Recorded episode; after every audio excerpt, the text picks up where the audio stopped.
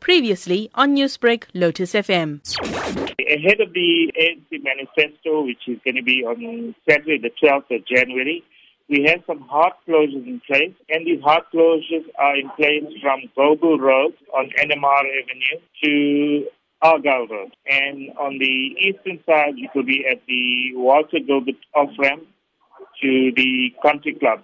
And on the western side, it will be on Gainey Road outside the stadium. So that area will be completely closed off with concrete barriers. It's going to be a traffic-free zone, basically. We are expecting the closures to take place from 1800 on Friday, uh, on Friday the 11th of January.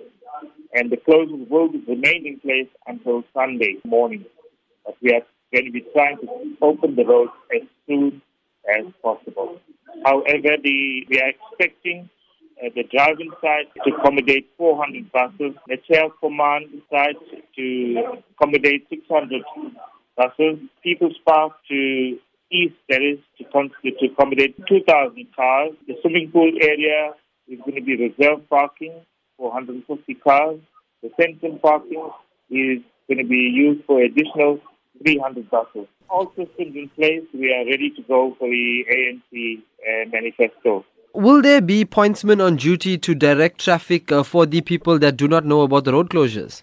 Yes, there will be pointsmen. There will be uh, pointsmen placed at major intersections and all the road closure points. Motorists must please cooperate with the police and comply with all instructions, please. As you said, it's going to be a busy time on the roads from tomorrow until Sunday morning. How would you advise motorists to stay safe during this time?